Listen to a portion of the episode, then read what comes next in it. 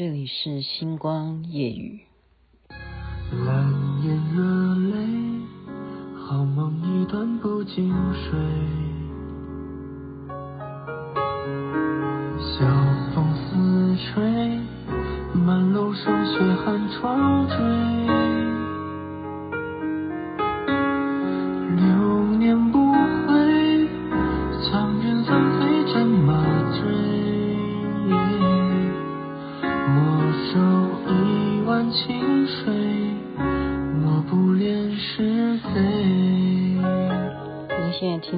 星光夜雨，徐雅琪。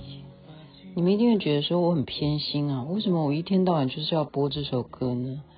事实上，它也是一个巧合。巧合，Jennifer 呢，今天跟我讲说，十一月四号是药师佛的诞辰，然后他叫我可不可以啊？他请我，不是叫我哈。请我可不可以找出我曾经去韩国大邱的桐华寺所拍摄到的药师佛的画面啊？那我刚刚就提供出来，然后我就想说，那还是应该要讲一下吧。为什么喜欢这首歌啊？王一博唱这个《熹微》，事实上这一首歌呢，有人说他唱的很难听，我不管了。我喜欢这首歌的原因是因为他的歌词。完全符合他这一部连续剧的剧情，我觉得听起来就有一点心里痛痛的，痛痛的。就稍微先跟大家讲一下，为什么听这个歌词，然后配合这个剧情的回响会痛痛的，痛痛的。就是男主角啊，谢允呢，他叫谢允，他其实是一个前朝的皇太子。但是被敌人抓去当人质，然后从小就是在那边敌国生活呢，而且要饱受战乱之苦，他根本就没有可能再回到他原来的这个王朝。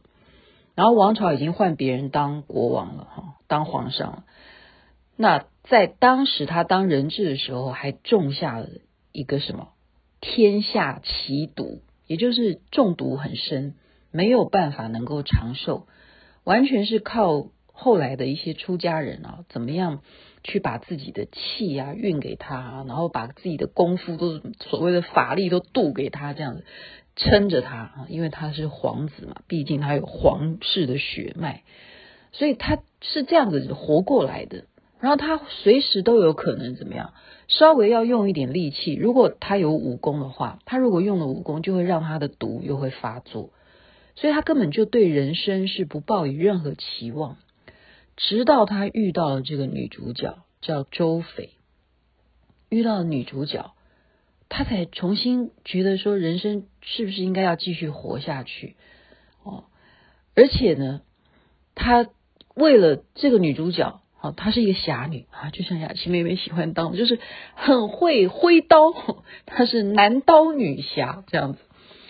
那他就要陪他到处跑啊，去打敌人啊什么的。然后他又不能够真正使出武功啊，就要表现得好像很胆怯、很无无能的样子。实际上他是谁？他是一个皇帝，哈，他等于是一个皇子啊。然后他又不能够用武功，可是，在女主角危难的时候，他最后为了女主角，所以这一句歌词非常感人：不染尘灰。却为你将云掌推，云掌他就是推云掌，他会其实他有这个功夫叫推云掌。当女主角临危受难的时候，她想要说我的命也不值钱，能够让女的躲过劫难的话，我还是为了她把这个推云掌把它推向敌人，所以让敌人能够消灭。可是他只要一用内力的话，他就怎么样？他就会伤势更重，他就会中毒又会加重，然后他的寿命又会更短。所以这么这么感人，所以这样子的歌词我会不会就是很 隽永？所以你听不懂他在唱什么，他完全就是按照那部连续剧的剧情。所以自从他推了这个云掌哈，推云掌推出去之后，他就快要钉钉了。那么怎么办呢？回头他的师傅就告诉这个女主角说。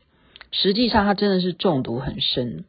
现在唯一能够让他醒过来的话，只有三个药。这些药都是非常难找的，比方说什么天山雪莲啊，或者是什么南疆什么草啊，什么，就是很难很难，就是要找到这三味药啊，你真的是一般人是找不到的。然后就要一一道顺序，一道顺序这样子，按照这个天山雪莲啊，什么第二道是什么，第三道是什么，这样子让他服用，他才有可能醒过来。所以女主角为了要让他醒过来，真的是跋山涉水啊！跋山涉水的为他找到三味药，很难找的三个药都找齐了，所以男主角真的醒过来了。所以男主角就对他讲什么？他说：“好，就是这句话，歌词也是很美。续命汤有三味，若未等至你归，就是假如没有等到你回来的话，那么我求个二十年后再爱你。”也算无悔。为什么？就是假如我真的没命了，我希望我能够再投胎，等我二十岁的时候，我还可以再娶你，再来爱你。所以求个二十年后再爱你，也算无悔。这就是我喜欢这首歌的原因啊。那又适逢药师佛的圣诞，他就是在求药，从头到尾他就是。当时小时候生病，就是师傅努力的想办法用武功让他活下去，给他武功的药。然后长大以后，他有了春天，是因为爱上了女主角，他愿意要再活下去。可是又因为女主角有难，他又要牺牲自己，把自己的内力逼出来，去跟人家打对打，推出了这个推云掌。又让自己陷于命危，女主角又希望他能够醒过来，跋山涉水，是不是很美呢？世界上就是要有这种鼓励正向的，我们要相信有恒一定会成功。就好比雅琪妹妹，对不对？对有些事情认为说真的是这样吗？那我们就努力。我这边就再举另外一个例子，是真人真事啊，就是例如，啊，他应该有在我们群组里吧？佳音，好，佳音。他当时他的女儿是，我记得是呃白血病吧，就是血癌的一种。他年纪这么小啊，二十岁有没有满呢？母亲当知道自己的孩子有这样子的病的时候，怎么办？他到处求医求不成嘛，对不对？这种这种医学上很难啊。比方说你要移移植骨髓还是什么的。我不知道了，因为那个过程我不了解，他实际的西医的部分是怎么求的。可是他求到一个上师，就跟他讲说：“你念满几万遍，在多少，而且要两个月，我记得是两个月之内，求得几万遍的《高王观世音真经》，就会有希望。”一个母亲，她来求我，她说：“你可不可以帮我念这个经？”因为有人说，只要帮我的孩子念这个经，他就可以活下去，他的病就会好。我说真的有这种事吗？我说不是，我不愿意帮你念好。我说这样子吧，我帮你去问一下师尊，是不是真有这种可能性？哈，他不管了啊，其实他像一个盲目无助的，好到处拜托人，你可不可以帮我念？他就是说，你可不可以帮我这样帮我？那种迫切，一个做母亲的，你也是妈妈，我也是妈妈，我怎么能够不了解这种母亲的渴望、渴求呢？所以我很想尽办法的，我就是去能不能够问到一个，就是有一个方向嘛，就好像师尊说，我是一个帮你指引一条路的人，但是该怎么做，还是你自己去做。那么我们就是请师尊，你告诉我说，有没有这种事？是不是真的？我们帮他凑满几万遍？好，两个月之内帮他念完，他就会有奇迹呢。哎，没想到师尊也说是这样子。好，那我当然就二话不说了。我说这样子吧，除了我帮你念，我还帮你宣传。我说让大家都帮你念，好不好？他说好，谢谢，谢谢，谢谢。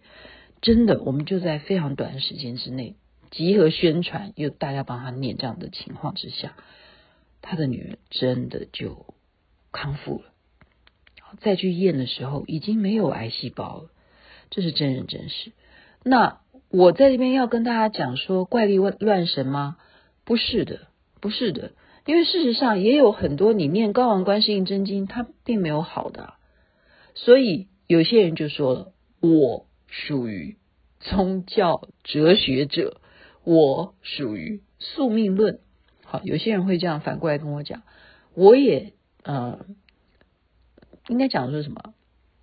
尊重，对，尊重，因为你真正说比例上面来讲哈，我们要把科学嘛，你有些事情要拿验证。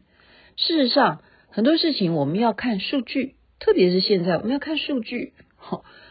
不管怎么样，就是眼见为凭，要眼睛看到，然后还有什么物证、人证，就是比方说任何。法官要判定的事情，就一定一一定要有这些条件。那何况是你一个好一个病为什么会好？那这个事情确实啊，不是那么容易可以短时间两个月之内去靠药物治好的病。哎，开什么玩笑？血癌啊，好。那么我就是今天把药师佛的另外一种奇迹。他不一定要展现是不是念药师佛的心咒，或者说你去真正跑到大邱同华寺去礼拜药师佛。我觉得任何事情还是当然有宿命论，姑且是尊重的。但是如果我们愿意去拿出你的信念，去真正的专注在努力的不放弃最后那个希望，就好比这个女主角。上山下海，为了男的，希望他能够醒过来。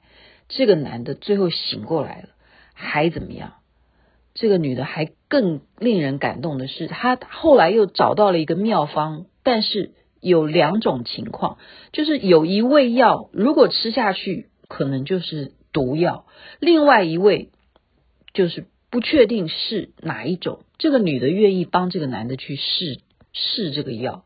也就是说，这女的试了这个药，如果她没死，就代表另外一个药是好的，可以给这个男主角吃。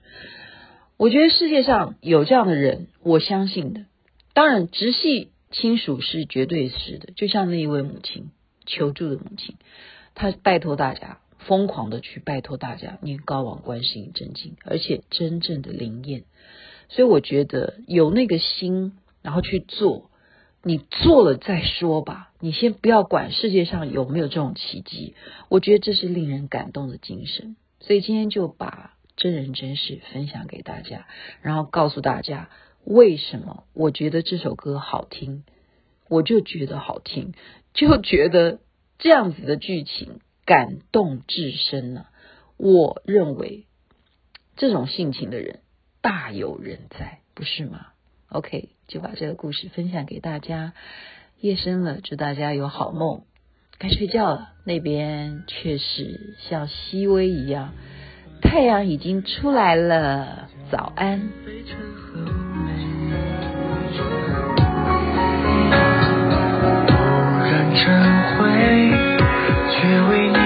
仅